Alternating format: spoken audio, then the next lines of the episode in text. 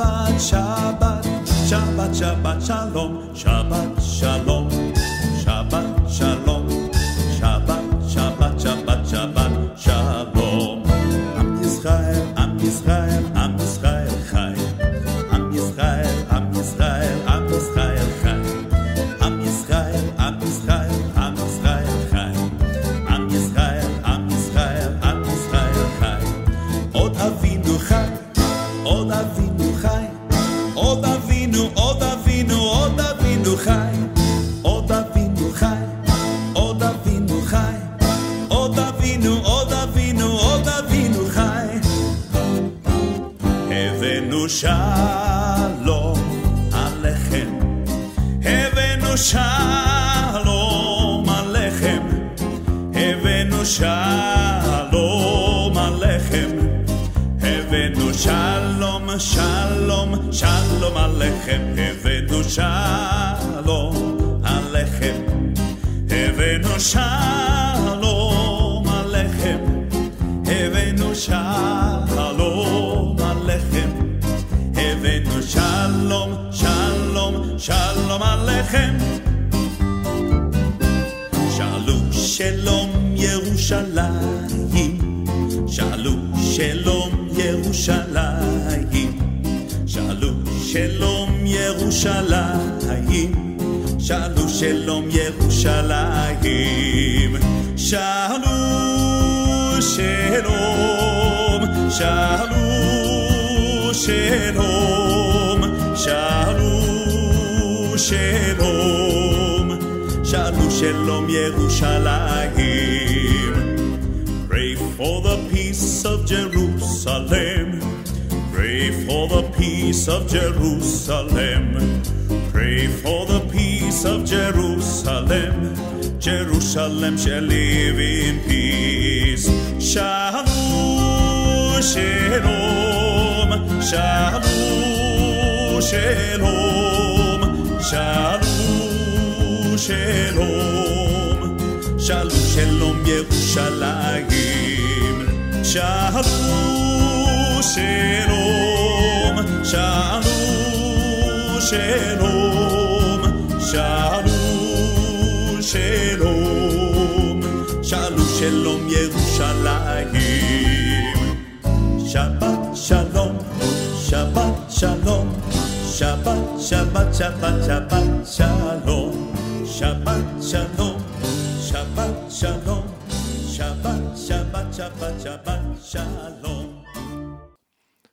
Hartelijk welkom, beste luisteraars, bij het programma Het Leerhuis van Radio Israël.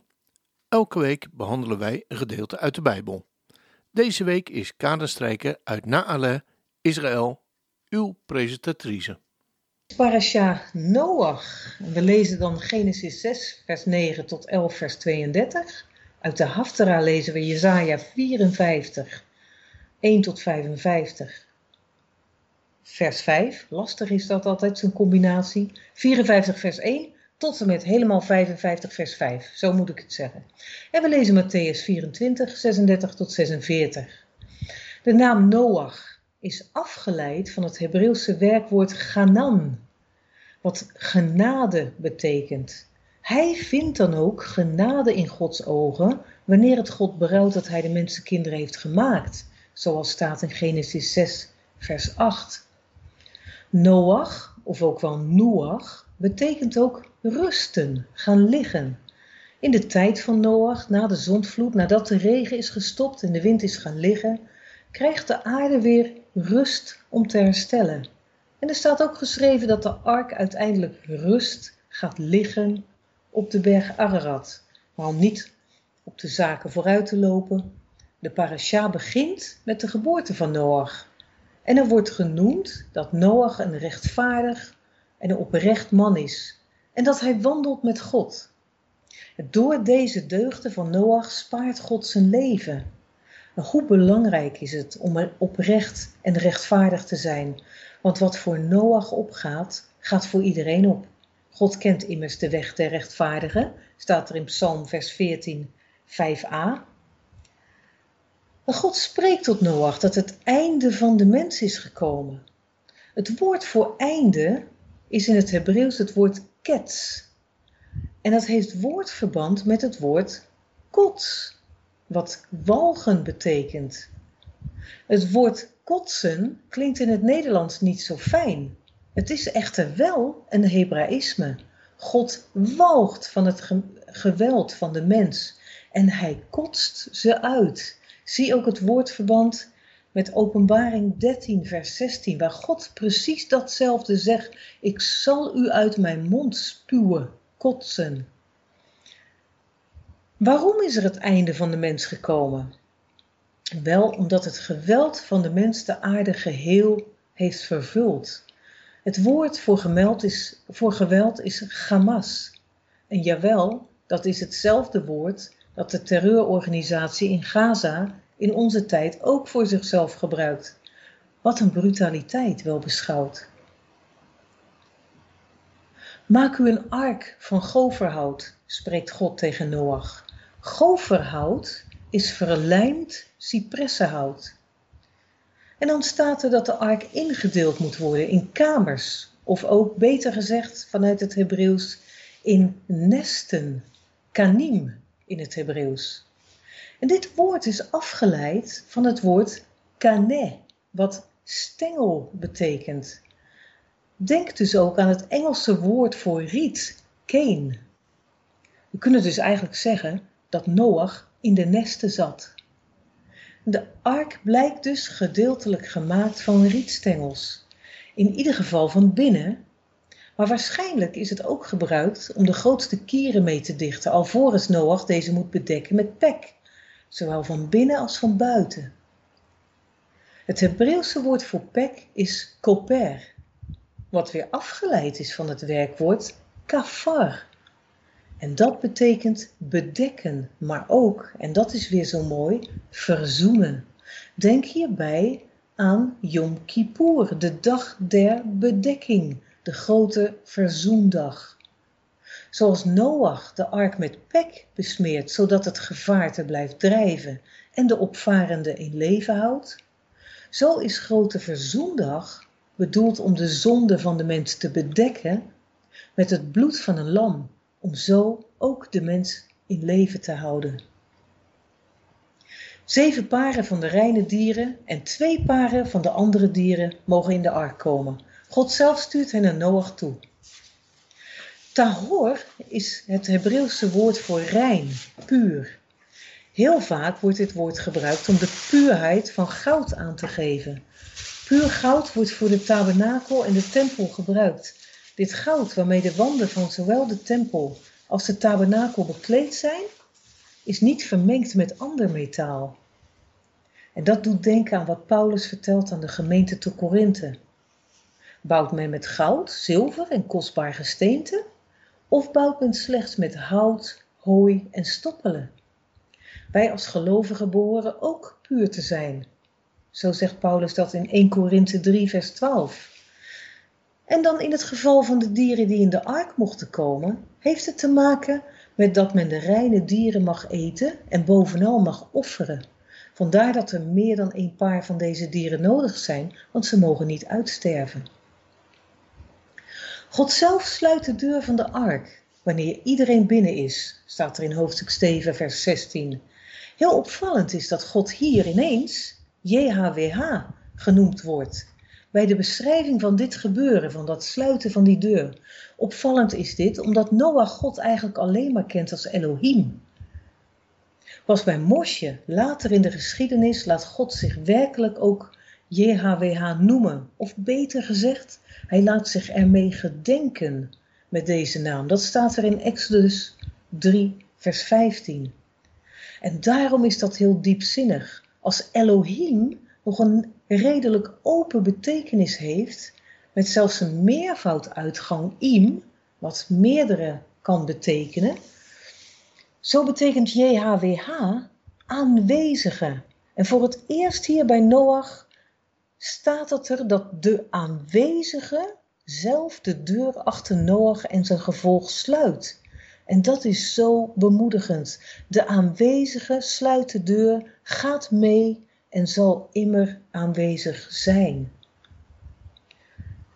In totaal staat het water tot boven de aarde 150 dagen lang. En daarna ziet God om naar Noach en doet een wind over de aarde gaan, waardoor de wateren stil worden. Gek is dat, meestal is het andersom. Wind zweept water juist op, maar God weet wat hij doet. Redding is overigens niet echt makkelijk. Men is waarschijnlijk 150 dagen lang zeeziek geweest, op dat schommelende schip, op dat roerige water. En het eerste wat Noach doet wanneer de ark eindelijk strandt op de berg Ararat, is een altaar bouwen, waarop hij van de reine dieren offert voor God. En God doet een gelofte wanneer hij de geur van het offer ruikt. Hij richt zijn verbond, zijn briet, op met de mens en stelt de regenboog in de hemel, om hem aan zijn eigen belofte te doen gedenken.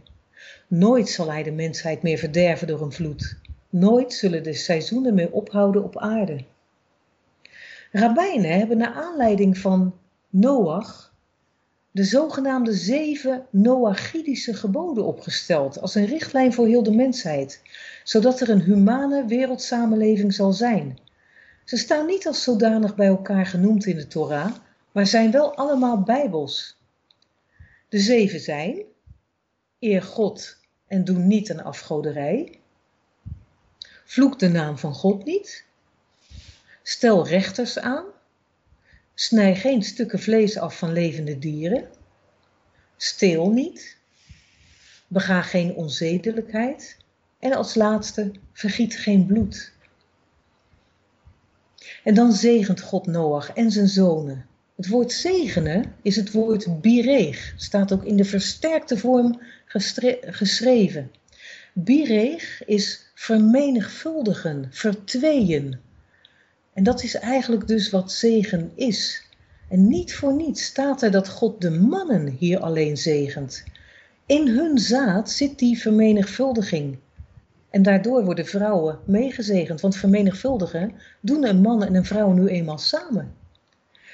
Als we kijken naar de letters van het woord bireeg, dan zijn dat allemaal tweeën. De beet uit bireeg is het getal 2. De gaf uit bireeg is het getal 20 en de reish is het getal 200. Dat is geen toeval. Zegenen is dus vermenigvuldigen, vertweeën. En dat zegt God dan ook hier in hoofdstuk 9 vers 1. Noach wordt daarna dronken van de wijn, van zijn gaard. Hij had net zijn druiven verbouwd en hij trekt zich in zijn dronkenschap naakt terug in zijn tent. En Cham ziet zijn vader naakt liggen en vertelt het zijn broers. Wat er daar precies gebeurt, vertelt de Bijbel niet.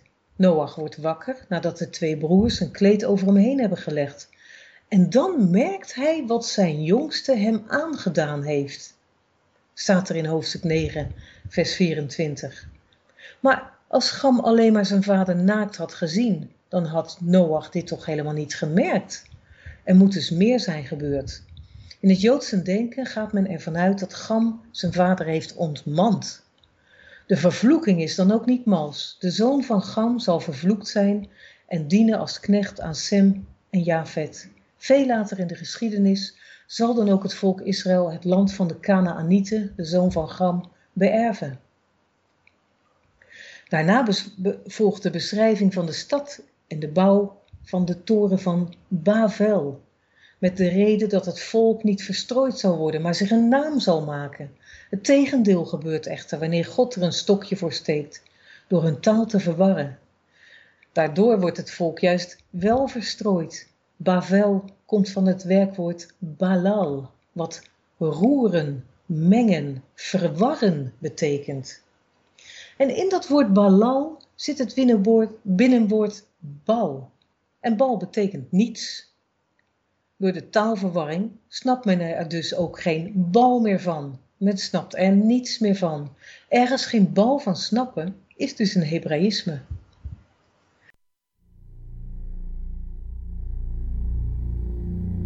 Shema Israël Adonai Eloheinu Adonai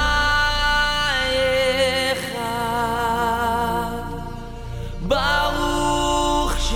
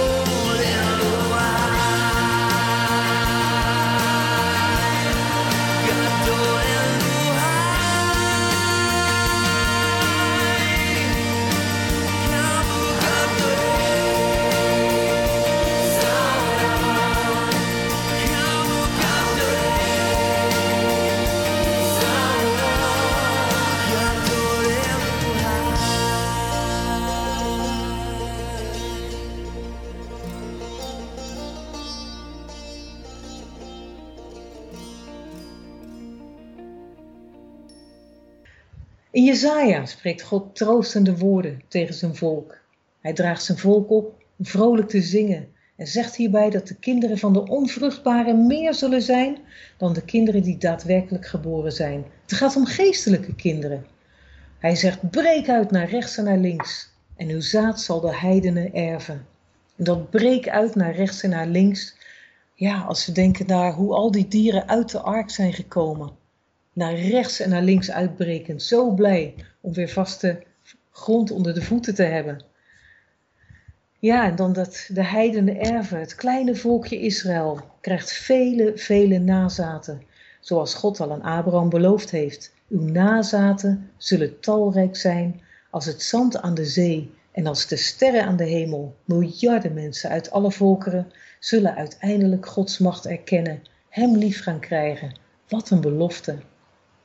Nooit zal mijn vredesverbond wankelen, zegt de almachtige God in vers 10. God waakt over zijn volk en zal dit altijd blijven doen. God heeft zijn zoon tot een getuige der volken gegeven. Een vorst en een gebieder der volken. Onze toekomst is hoopvol. En dan in Matthäus spreekt Jehoshua over waakzaamheid. Niemand weet wanneer hij terug zal komen. En daar in die tijd wist hij het zelfs ook niet. Hij had immers zijn goddelijkheid afgelegd om aan de mens gelijk te worden. Hij haalt hier de tijd van Noach aan, waarin men loog en bedroog en geen idee had van de zaken Gods. Hij roept zijn discipelen en ons op om trouw te blijven aan hem en te wachten op zijn terugkeer. Laat ons zijn woorden ter harte nemen. Shabbat shalom.